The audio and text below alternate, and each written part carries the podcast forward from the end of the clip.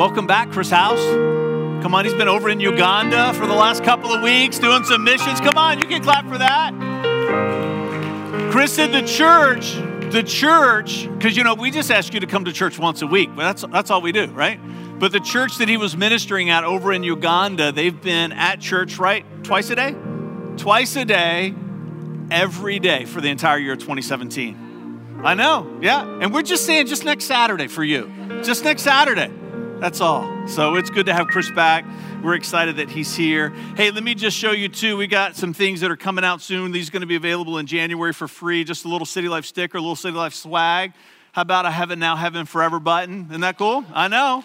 So I got one a little early, so I've been wearing mine all week. And uh, somebody asked me uh, just the other day, said, "Where can I get one of those?" We're like, "You're going to be able to get one pretty soon." So I'm going to give these to Travis Nix. He's visiting. Come on, second second button and sticker that's out there. Travis was such a part of our college young professionals for so many years, and now he's up just out of Rochester, and so it's good to have him in town for the holidays. And let me ask you this question too. Not, don't, don't raise your hand or respond in a public way, but let me just ask you this. How many of you here have never been water baptized? Don't, you don't have to stand up. I just want you to hear this question. How many of you have never been water baptized? Or how many of you here have never been water baptized through immersion, meaning that you've, you've never been in a baptistry like that and gone all the way in and come all the way out, which is what we believe Jesus really intended for us?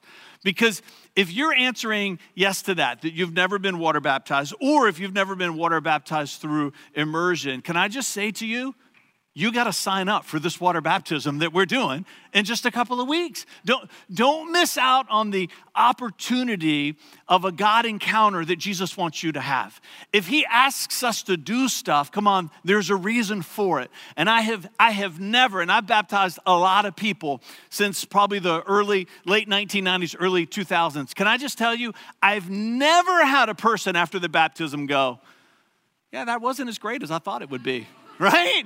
It's always just the opposite. It's the that was amazing, or I'm so glad you challenged me to do this. So I'm just pressing you. There, there, there, I know that there are people here that need to get signed up for that. And so I know the number's not up on the screen and where to do all of that. You can see Vanessa or one of us uh, at the end of the service, and we'd love to put your name down on that list. It's, that sharing service is going to be an amazing time together. Well, this is week two in a little series that we're using to finish out this year. I think we'll be uh, through it by the end of December. If not, then uh, we might push for it through it into some of January. I know it's called a certain kind of Christmas, but you know how we roll here at City Life that we're a little bit out of the box. So it still might be Christmas in January. So let's just do a little bit of a recap before we really dive into the content for tonight, in case you weren't here last week or you've not had a chance to listen to the podcast. We're, talking about certainty, talking about certainty. And, we, and, we, and we said some things that certainty is not. Certainty is not the enemy of faith. Certainty is not the opposite of faith. Certainty is not the intellectual alternative to faith. Certainty is, is, is absolutely not the promise of a doubt free life. I, I shared this definition with you that certainty is a firm conviction that something is the case. It's the quality of being reliably true, a fact that is definitely true, or an event that is definitely going to take place. A person or thing can be relied on. This is what certainty is. Certainty is an emotion of the human heart that God created our heart to feel. We, we find this in, in the Gospel of Luke as we get started. I, this is the, the certain gospel. And beginning in verse 1, it says, Many people have set out to write accounts about the events that they have been fulfilled among us. They used the eyewitness report circulating among us from the early disciples. Having carefully investigated everything from the beginning, I also have decided to write a careful account to you, most honorable Theophilus. Listen to what he says so that you can be certain of the truth of everything that you were taught. So you can be certain of the truth of everything that you were taught. God wants to give you the gift of certainty, and I believe that for many of you, that certainty is going to be one of your greatest gifts this Christmas. We, we find this idea of certainty all throughout Scripture. I shared a few verses last week. I'm going to share a few more this week, and I'm going to share a few more next week. It, it's, it's an overlooked emotion that God wants you and I to have. Listen to Genesis 18 18. It says, For Abraham will certainly become a great and mighty nation, and all the nations of the earth will be blessed through him. Now, you might say, well, that's Abraham's story. And what I would say to you is that you have a story, and God wants you to be certain that He has put the same kind of attention into your story as He's put into Abraham.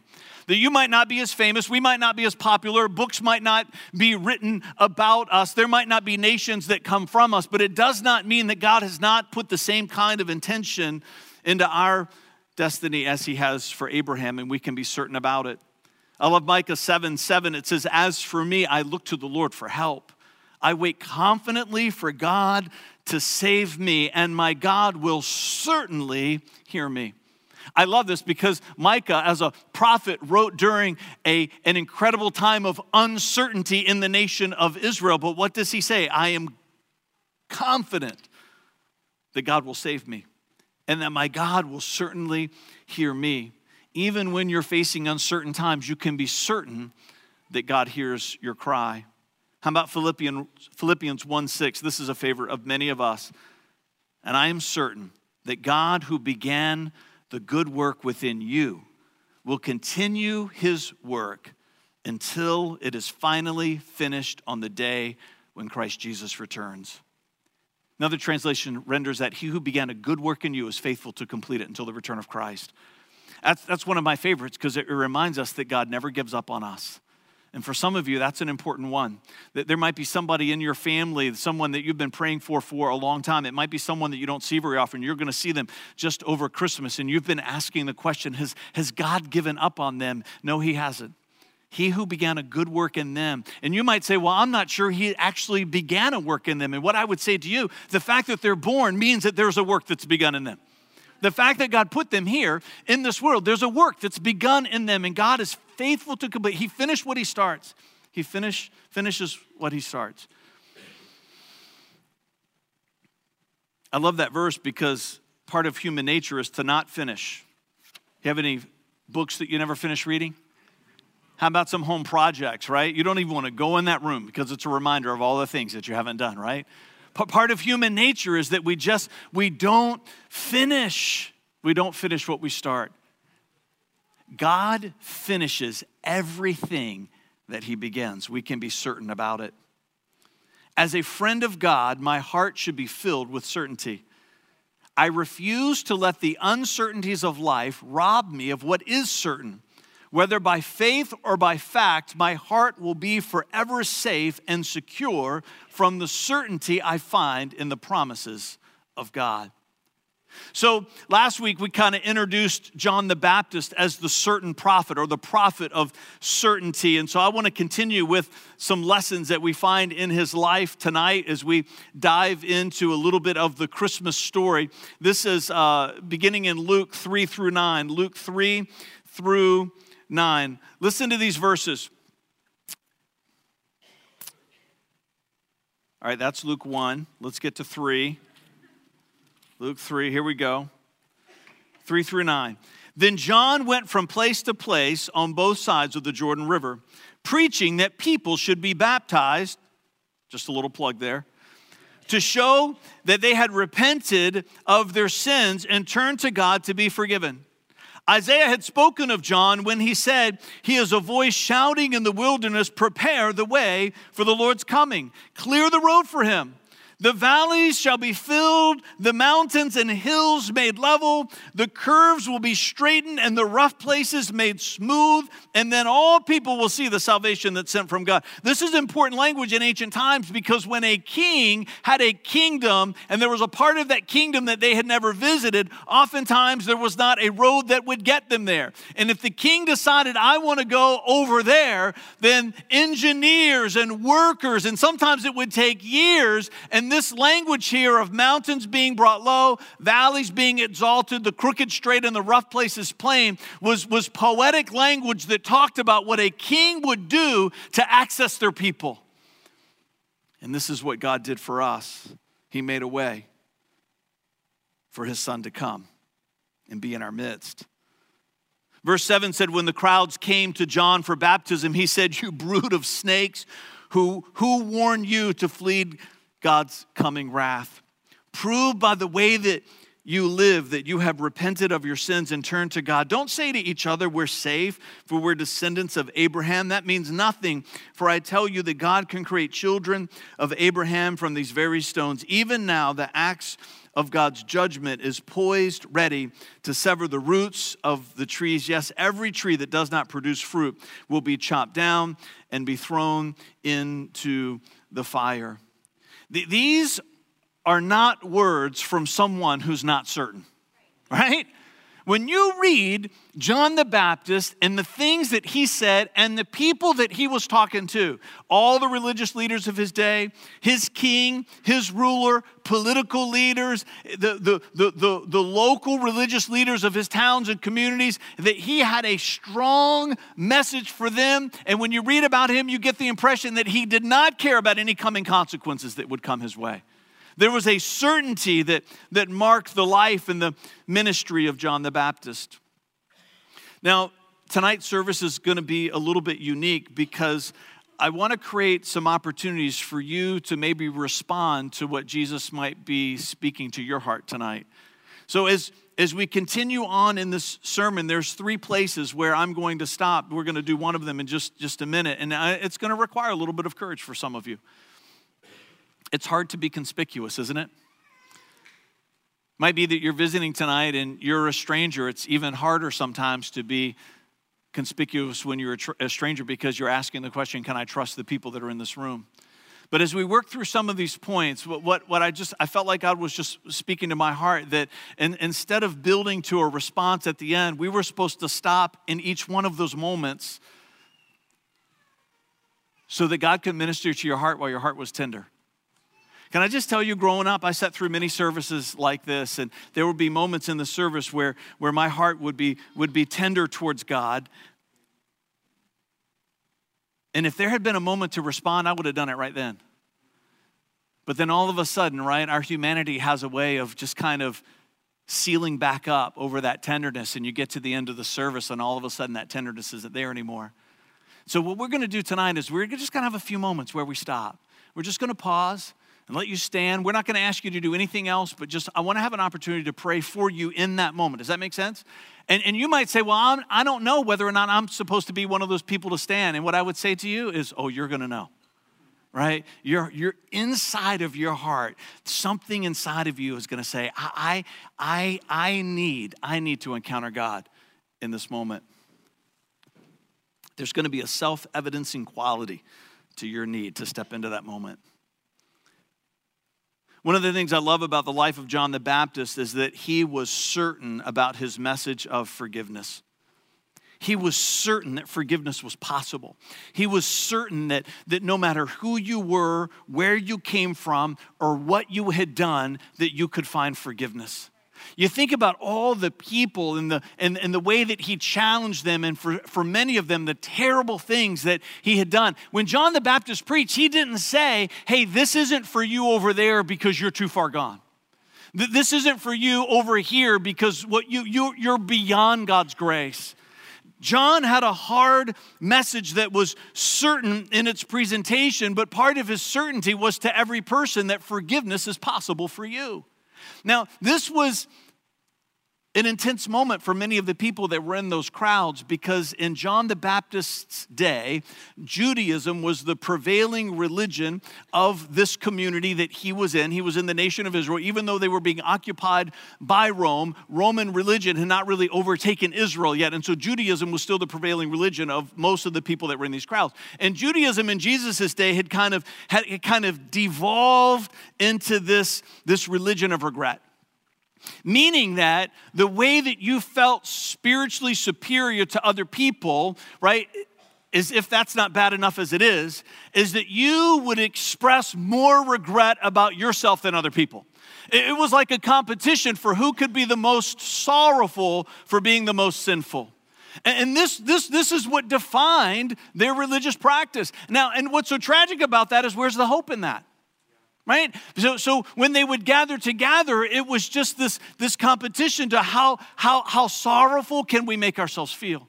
And john the baptist came onto the scene and he says hey regret is an important part of repentance but it's not supposed to stop there at some point, as your conscience begins to feel as though this is wrong and this is right, that's a healthy conscience. But at some point, that part of who you are that feels regret should also begin to feel hope. And the part of you that begins to feel hope should believe that change is possible. Judaism in Jesus' day was that this is my condition and I'm never going to change. John the Baptist says, You need to change, and change is possible. And that the Spirit of God can come and live inside of us, and then all of a sudden I can become a different person than I used to be. And I believe that some of you here, you came into this room tonight and you're struggling with some things in your life and you're stuck in this place of thinking that change is never going to come for you. Listen to this verse.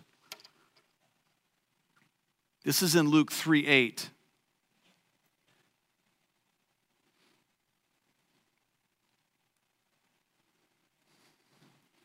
Prove by the way that you live that you have repented of your sins and turn to God.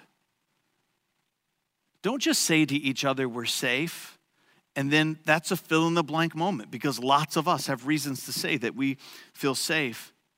What John the Baptist is, is saying is that, that, is that if you're not careful, you'll give yourself permission to stay stuck in a place because of God's grace. And what John the Baptist is saying is no, the power of the grace of God is that you begin to believe that I don't have to stay stuck in this place. And by the power of the Spirit at work in my life, that I can come to a place where I don't struggle with that brokenness anymore. So, this is what I want to do. We're going to do this a couple of more times. And, and again, I know this is going to take some courage. You might be the only person that stands. But what I would say to you is what the book of James says to all of us. When we draw near to God, He draws near to us. So I'm just saying, if you came in here tonight, if you came in here tonight and, and there's something in your life where you would say, Fred, you're, you're preaching to me right now. There's something in my life that I've been struggling with, and I've had these thoughts, even just this week. I'm not sure I'm ever going to be able to change. I'm just going to invite you to stand where you are. I just want to pray with you, and then we're going to move on. Come on. Love that courage. Somebody else. Don't be shy. Come on. Come on. Father, we just pray for these people that are standing right now. We, we know, God, that it's no different here in this moment than it was 2,000 years ago when people came out to hear John the Baptist preach by the Jordan River, that there was a sense of expectancy, God, that, that you would meet them there. And I thank you, God, that we can have that same expectancy tonight, that we're 2,000 years forward in history, but you're the same God here that you were then. And so we believe that John's message is still true for us today. That not only do you want to forgive us from these things in our lives that we struggle with, but you want to deposit a measure of your spirit in us that empowers us to break free from old patterns. So, Father, I pray for every person that's standing right now.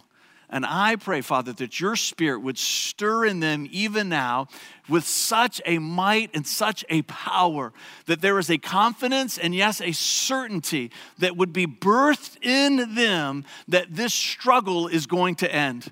And that 2018 is going to be a year of liberty and freedom for their life. Come on, in Jesus' name. And everybody said together, Amen. Come on, how about applaud some courage?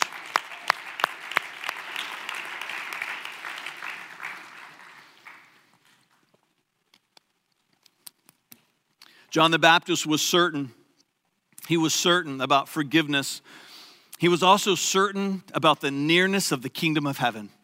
He was certain about the nearness of the kingdom of heaven. When, when, he talks about the kingdom of heaven, what, what, what basically what he was saying, it's just a fancy poetic way of saying that God is close to us.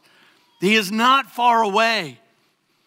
Now, this was such a strange concept for the people of John the Baptist's day because their constant emotional state was one of isolation. Most people in John the Baptist's day never left more than just a basic walking distance from their home, and that was true for generations. Their parents and parents on up, and their children after them, they lived in just a very small part of the world that they could access on foot. They lived with a constant sense of isolation. And part of what created this sense of isolation for them or, or, or, or, or, or exaggerated it is that because of the Roman Empire, that parts of the world began to be discovered that had never been discovered before. So they had awareness that the world was so much bigger, but they knew that they would never be able to access it. You see? And so, this idea of, of, realizing and all the discoveries that was taking place in the broadening of the Roman Empire and the roads and the communication systems and the common language of Greek reminded them of how isolated they were. Their, their emotional state was complete and total isolation. And that's hard for us because isolation, even if we never leave the 757, you have a sense of being connected to the rest of the world. Social media gives you a sense of being connected to the rest of the world. Chris is in Uganda and we're texting, right? I'm looking on Facebook and there's there he is ministering and worship in this church. When, when we do mission trips, we're, we're able to FaceTime. Those of you that are in the military, you, you can connect. And I, I get it, I know it's not the same, but it's better than what it used to be. You with me? being able to FaceTime and Skype and, and, and this idea of, of, of nations uh, uh, beginning to, to connect, the globalization of economies and, all right, Bitcoin, let's just add it all into the big pile, right? There's a connectedness that's happening in our world, and it's not going away. And, and one of the gifts that, eh, that is to us is, is that we don't feel isolated. But many of you, you still feel isolated spiritually. You have this sense of connection to the rest of the world, but you have a complete and total sense of disconnection with your Father in heaven. And the danger of the connectedness of the world, I'm not saying it's bad, I'm all about the connectedness of the world. I'm all about the dopamine I get from when you like my Facebook pages because I'm just that superficial and so should you be, right?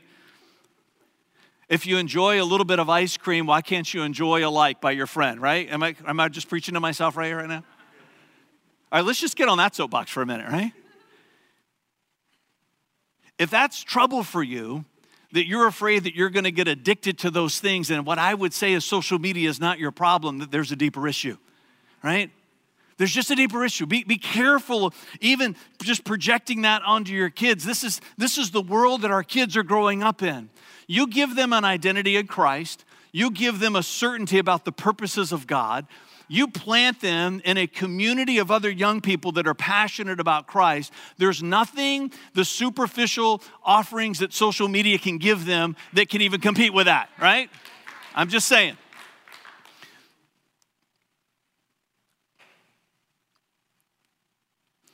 So you're on this journey in this life. We're going into 2018. We have such a sense of being connected to the whole world. And if we're not careful, that sense of connectedness to the whole world can be enough for you. And what I'm saying to you is it's not enough. It's not enough. Because there is a part of you that needs to wake up every day having a sense that God is your best and closest friend. And that connection is the most important connection that you could ever have. So when John the Baptist comes onto the scene and says the kingdom of God is near, he was speaking to a crowd of people that was very different than this. He was speaking to a crowd of people that had no sense of nearness to anything. And John the Baptist was saying to them, I know it's not going to change. You're going to feel isolated probably for generations even longer, but what you can have is a nearness to God, and that can be enough. And that message is true for us, but now in the opposite. If John the Baptist were here, what he would say to you is, I know that you're probably never going to feel isolated again from the rest of the world, but what I would say to you is make sure that you're not satisfied with that, that there's a connection with your Creator that you're desperate for. So if you came in here tonight, maybe you had this thought just this morning when you woke up, and the thought was, I just feel far from God. I'm going to invite you to stand where you are. Just want to pray for you. If you, if you just, you're wrestling with this feeling of being distant, just going to invite you to stand. invite you to stand. Come on, we're going to wait for you because we know you're here. We know you're here. Thank you for your courage. Father, I lift up every person that's standing in this sanctuary right now. We lift them up to you, Father. We lift them up to you. And we know, God, that you are here in this room with us. It's hard for us to wrap our hearts and minds around that because we can't see you. But, but what we know, God, in our own journey with you, sometimes feeling is better than seeing. And I pray that you would give every person in this room right now an incredible sense to be able to feel your presence in their life. I pray that you would just overwhelm them right now from the inside out, that they would just, they, they would have this sense of your presence just welling up inside of them like a geyser and surrounding them and enveloping them with your perfect peace. I pray, Father, that, that, that, that when this moment comes to an end, that it's not going to come to an end for them. That, that when they sit down, that the presence that they find here in this moment, they're going to carry that presence with them into the hours of the rest of this day and into the rest of tomorrow and into the rest of this year and into the rest of their lives. That we pray, Father, that your closeness and your nearness would never be displaced by anything else in this world. I pray, Father, that for the rest of their lives, that when they wake up every day, for the rest of their lives until the very end, God, that one of the first thoughts that would come to their mind is God, thank you for being near to me. In Jesus' name. Come on, and everybody said, Amen. Come on. How about applaud some courage? Come on, it's not, it's not easy to stand up. You know it's not easy because some of you should have stood twice already and you still haven't, right? It's hard. We applaud courage at the City Life Church. For all of you who just stood, I want to give you this verse. This is Matthew 123. So powerful. This is the Christmas story right here. Look, the virgin will conceive a child and she will give birth to a son. Now, I'm not trying to minimize the miracle of the virgin birth, but what I would say to you is the greater miracle is in the back half of this verse. They will call his name Emmanuel, which means God is with us. God is with us. The virgin birth was to serve the greater miracle, and that's the nearness of God. Matthew 123, for some of you, that's going to be your verse for this entire year. God is close to me. He's close to me. And He can do and overcome anything, anything to be by my side. We read about John the Baptist, and if we're not careful, right, we, we, we, we feel like a failure, right? We read about him and we we, we think to ourselves, I'm not sure I've even had one day in my life where I've been that bold. We, we, we, read about people like John the Baptist and other people in Scripture, and, and, and we can begin to, to, to have this feeling and this thought I, I wonder if it was ever hard for him. It got hard for John the Baptist. The certain prophet became the prophet of uncertainty. Listen to these verses. This is in Luke chapter 7, Luke chapter 7, it's verses 18 and 19. It says, The disciples of John the Baptist told John about everything Jesus was doing. Why did they have to tell him about what Jesus is doing? Because John the Baptist is in prison. The king who he spoke against was angry, arrested him, and threw him in jail. When you got thrown into jail back in John the Baptist day by the king, there were some things that were certain, and death was one of them. It was just a matter of when it would come. So his disciples are coming to visit him in prison and they're telling him all the things that Jesus is doing. Listen to what John says. He says he called two of his disciples to him. So you get this picture, there were lots of them there, right, with John, their friend, their leader, and, and as they're leaving away, he, he pulls two of them back because he's a little embarrassed about his doubt. In verse 19, it says, And he sent them to the Lord to ask, are you really the Messiah that we've been expecting, or should we keep looking for someone else? Now, if that's the only verse that you've read about John, you would think, well, that's a fair question. But if you back up just a little bit more in time, you realize that John the Baptist stood on those shores of the Jordan River and declared to the whole world that Jesus was the Messiah. He said, Look, this is the Lamb of God that takes away the sins of the world. He baptizes Jesus. He's there when Jesus goes in the water, another plug for baptism, comes back up out, right? And it says, The heavens open, a dove comes and rests upon him, and the voice of God shouted audibly, This is my son that I love with whom I'm well pleased. John was there on that day. And yet here he is. He's not sure if Jesus is, the, even the certain prophet, his certainty was failing him. See, sometimes our uncertain circumstances begin to chip away at our certainty. We're given every indication that John the Baptist did everything right, but there he is facing death. And then all of a sudden, this, this prophetic anointing of certainty that, that, that he used to, that God gave him to break 400 years of prophetic silence, like we talked about last week. Now, all of a sudden, this, this certainty that was such a powerful part of his ministry, now he's questioning whether or not Jesus is God uncertain circumstances that are big, they will shake us. If they're shaking John, they're going to shake us. Sometimes this, this feeling of certainty that we have, it can just be, it can be gone in a moment. It can be gone in a moment. So just a couple of weeks ago, I had my last and final gift of turning 50. My birthday's been lasting all year right? When you turn 50, right? You're not, some of you do birthday for a week. When you turn 50, it's a year long celebration. It's a year long celebration. My great and final gift of turning 50 was my colonoscopy. Yeah.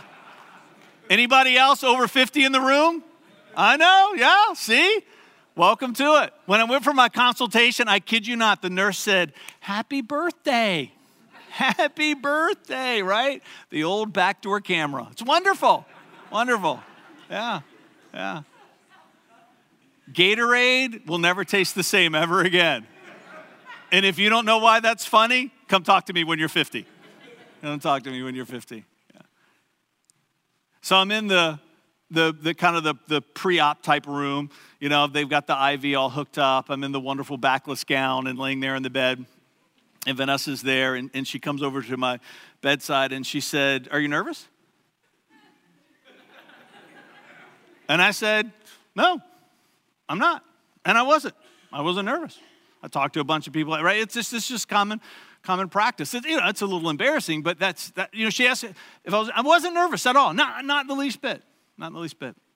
So they come in, they, they roll me back into the, into the room where they, they, they do the procedure the doctor comes over and the, the nurse is it, it, administering the, the anesthesia. They call it twilight. Is it twilight? I think is what they call it right? So you're not they, don't, they, they say they don't put you completely under but you, you, you typically fall asleep and don't remember anything about, about the procedure. And so so as that's in my iv right? You can just kind of feel it in your body. You're like okay this is this might be worth it. This is pretty good right and so the doctor comes over as this is, is, is, is, is just working its way through my bloodstream, and I'm like, I'm getting ready to take a great nap. And he comes over and he says, Mr. Michaud. And I'm trying hard, right, to concentrate on him because I'm feeling really good. I'm looking up at him, my face is probably all scrunchy. And he says, I should probably tell you that in certain instances, the camera can nick the inside of your large intestines. I, this is a true story. And it can cause internal bleeding. And it will require major surgery to repair. But it almost never happens. And right then, I was nervous. All of my certainty was gone in a moment, like a vapor. And then I fell asleep and I woke up and I was okay. Right? But what I wanted to say to that doctor was, You're a jerk. but that's not what you want to say to someone who's going to have you half naked with a camera and you're going to be asleep. You want to be nice to that person, right? So I had a little self control. But I think, what did, I've been in a, a, a, a pre-consultation that was bef- that was two weeks prior. They didn't talk about that. You know, you know me, right? I'm a reader, so I'm reading all the documentation that they're giving, all those. Pa- I read through n- none of that. None of that's in there. Not until right the moment before you go in, he tells you this. Now, we know that's a cute and a and a funny story, but but this is what happens to us in life we come into a circumstance in a situation and we couldn't be more certain. And then all of a sudden, our sense of certainty evaporates. See, it's because it's an emotion. This is where we talked about last week. Certainty is not a virtue, certainty is not part of your character. Faith is the virtue that's part of our character. And that's the part of us that should remain unchanged. But certainty is an emotion. And it is the emotion that faith gives to me. It's the gift that faith gives to my emotional state. My spirit gives my soul this gift. Character creates certain emotions, certain kinds of character. Faith gives the emotion of certainty. And when we're in situations that are uncertain, our certainty can go away. And then what we do is we settle back into this place of faith and we rest there. We dig in our heels, we put down our feet. And you know what happens? Even in uncertain times, that feeling of certainty can come back to us, even though our situation has not changed. You might be in a situation right now where you're experiencing failing certainty. The emotion is gone. You're standing in a place of faith, but that feeling of certainty that you once had, it's, it's, it's disappeared like a morning mist. This is what happened to John the Baptist. I so love the Gospel of Luke because the Holy Spirit could have just left us there, but He didn't because he wanted us to know that there are going to be moments in our lives where we're like John the Baptist. There are going to be moments in our lives where there's a certainty that seems like it can never go away. And then situations and circumstances all of a sudden cause that certainty to be displaced. And we're left with this, this need of, of how do I get back there?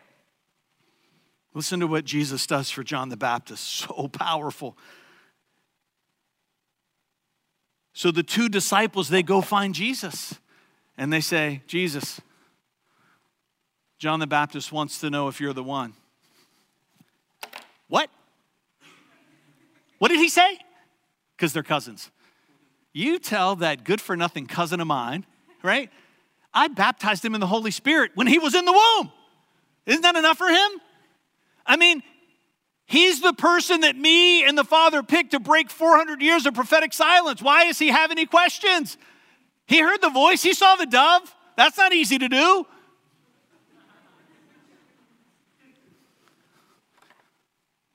Is that what he does? So good. So good. John's two disciples found Jesus and said to him, John the Baptist sent us to ask. You got to love the courage of just these two, right? You ask him. I'm not asking him, you ask him, right? If he can raise the dead, he can probably kill people too, right?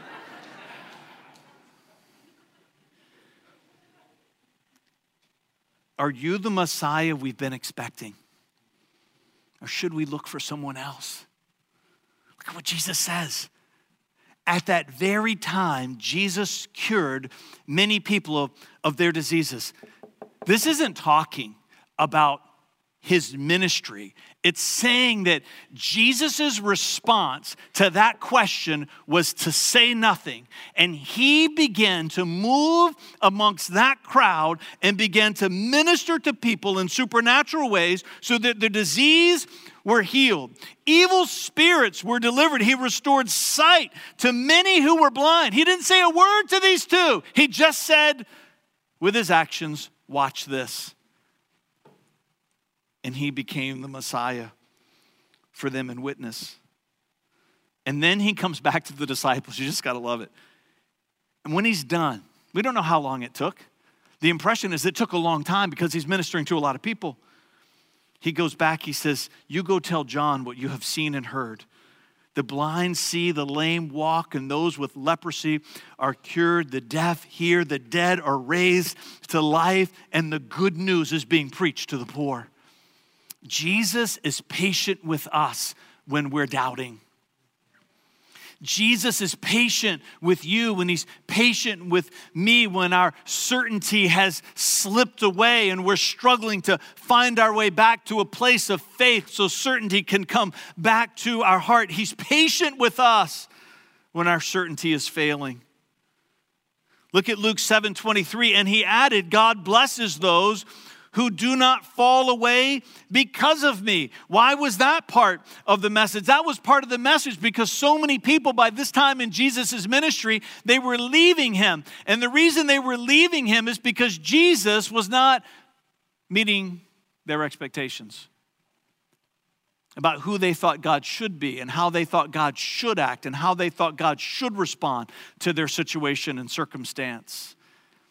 Many people left because they had assumptions about who Jesus should be. And when Jesus didn't meet with those assumptions, they became uncertain about him. And because they stayed in a place of uncertainty and did not find their way back to a place of faith, they fell away. Uncertainty is a dangerous place to be especially if you let your assumptions that you've assigned to God to now become your truth, as opposed to going back to a place of faith, acknowledging the reality of your circumstances, and beginning to ask God in this place of faith, God, help me to see the assumptions that I have formed, agreements that I have made with my past that now make it hard for me to see you.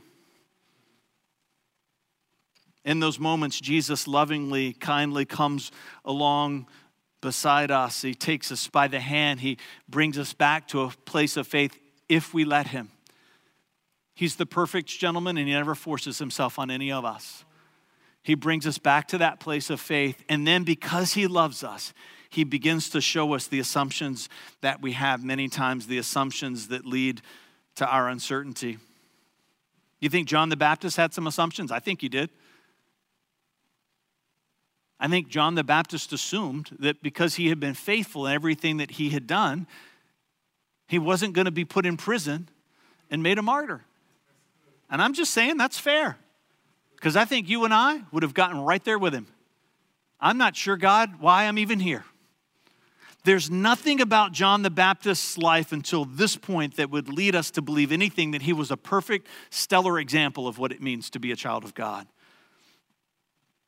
And Jesus is saying, when you go back to John, remind him that people fall away because they make assumptions and that he shouldn't do that. Trust in the sovereignty of your God. Verses 24 to 28, and John's disciples left, happy that they had not been killed. That's not in there. I'm just throwing that in. Jesus began talking about him to the crowd. Oh, come on, right? They're gone, and now Jesus says, I'm going to talk him up. I know he's hurting. I know people are doubting his ministry because now other people are looking from the outside in and wondering if John is such a great prophet, then why would he suffer? Wouldn't God honor someone, right? People, they're beginning to question the legitimacy of John the Baptist. So Jesus turns to the crowd and begins to talk him up. What kind of man did you go into the wilderness to see? Was he a weak reed swayed by every breath of the wind? Or were you expecting to see a man dressed in expensive clothes? No, people who wear beautiful clothes and live in luxury are found in palaces. Were you looking for a prophet? Yes, and he is more than a prophet. John is the man to whom the scriptures refer when they say, Look, I am sending my messenger ahead of you, and he will prepare my way before you. Listen to the first part of verse 28. I tell you, all who have ever lived, none is greater than John. Oh, come on. This is what Jesus does for us when we're wrestling with uncertainty. He's patient with us, He challenges our assumptions because He loves us. And then he turns to the world and he begins to rebuild our reputation because that's how much he cares about us. Jesus' love for us isn't fickle, it's unconditional. It's unconditional. This is hard for us because every relationship in our life has conditions on it. You don't believe that? Don't show up for your job next week. There's conditions. Don't work hard at parenting your children while they're young. There's conditions. God's love for us is unconditional because it's one of the few relationships where that kind of love is safe. And it's safe because He's perfect. When you and I make mistakes, you know what begins to happen? we begin to wonder if God loves us any less. And for some of you here tonight, that's the place that you're stuck. For some of you here tonight, you're, you're discouraged because you believe that God's love and affection, I'm talking about the heartfelt emotion of love and affection that He has for you, that you have assumed that He loves you the way the rest of this world loves you, and the sense that other people's feelings they ebb and flow based on the condition of that relationship at the time, but not with God. Not with God. There is nothing that you can do. There is no distance that you can try to put between you and Him that would cause Him to love you any less. And on your best days, He doesn't love you anymore because He loves you as much as a perfect divine being can love, and that's a lot of love. So I'm just asking if you're here tonight and you came in and you've been struggling in your walk with God because you believe that there are conditions with His affections based on your performance, I'm just going to invite you to stand because I want to pray for you in this moment because we want you to be free from that. We want you to be free from that. So you stand. If you're here, Father, I pray for every person that's standing tonight that, that's, that's been, been living under this cloud of conditions that there is a love that you want them to discover from you that, that, that rises to a place of, of, of, of feeling accepted that's beyond anything that they've ever felt before. A celebration and an affirmation that comes from their creator, maybe God, that, that they've never broken into before. I pray that they would break into that moment right now as they stand. That there would just be an overflow of love, an overflow of love. And I pray, Father, that you would write something on the table of their heart, and it's a sign that they're going to see every day for the rest of their life that this measure of love that I feel will never change.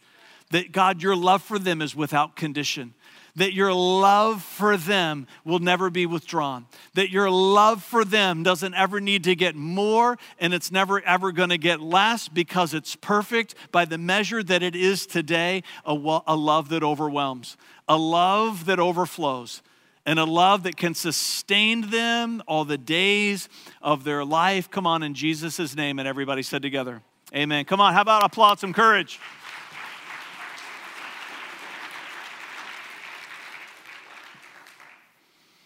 Invite the worship team to come back up. I know we're off the clock just a little bit.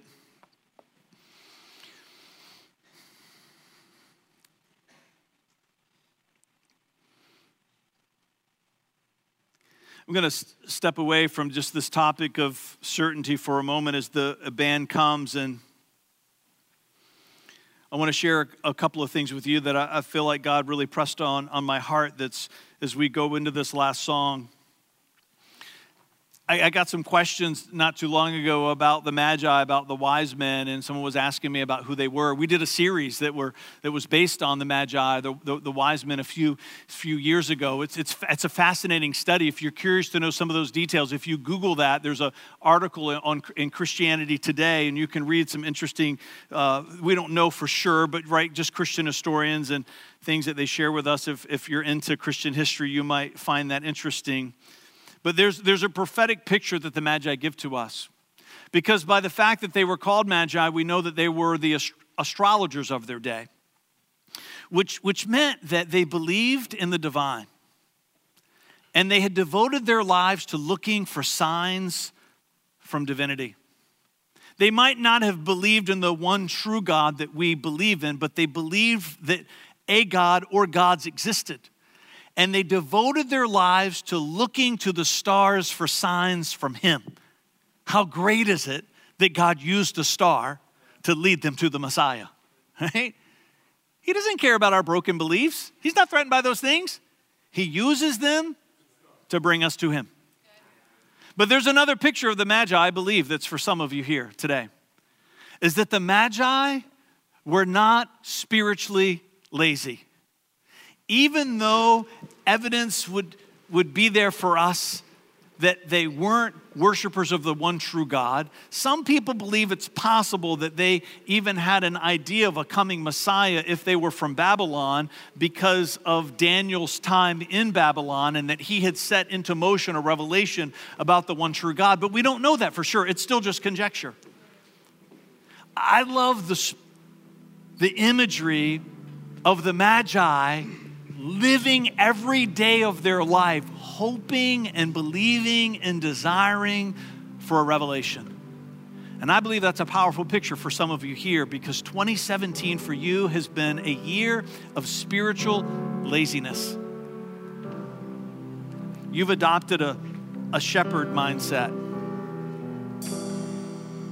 in the sense that if you're not careful, you can live your life by looking at the shepherds in the fields and you'll begin to live this way with God. If He's got something to say, He can just find me where I am. Because that's what He did for the shepherds. The shepherds were, they were a pretty rowdy bunch, just so you know. They were absolutely irreligious. And those are the people that God finds and says, let's tell them first, above anybody else, that the Messiah is coming. I share that to say if you know someone who's far from God, they're like the shepherds. God is going to reach out to them. But if you've got a magi calling on your life, meaning that you've got some understanding about what it means to be a devoted follower of Christ, you're not the shepherd. Maybe you used to be the shepherd, but you've been around church enough, you've read the Bible enough, You've sat through sermons like this enough. You've stood maybe in times where you stood tonight and you know that there's responsibility that God has given to you. There's work that you're supposed to be doing to pursue Him. This year in 2018, I'm telling you, for some of you tonight, as we sing this song, you've got to say to yourself, This is going to be my Magi year. This is going to be my Magi year. I know the stuff I'm supposed to be doing that I'm not doing. And I know the stuff that, that I need to stop doing. I'm, I'm going to stop. I'm just, Life is going to be different. It's going to be a magi year for you. That you're going to pursue God like you've never pursued Him before. You're going to stop posturing like a shepherd. You're going to live like a magi, and you're going to allow God to begin to birth inside of you a hunger and a desire for Him like you've never had before. Let's stand as we worship together.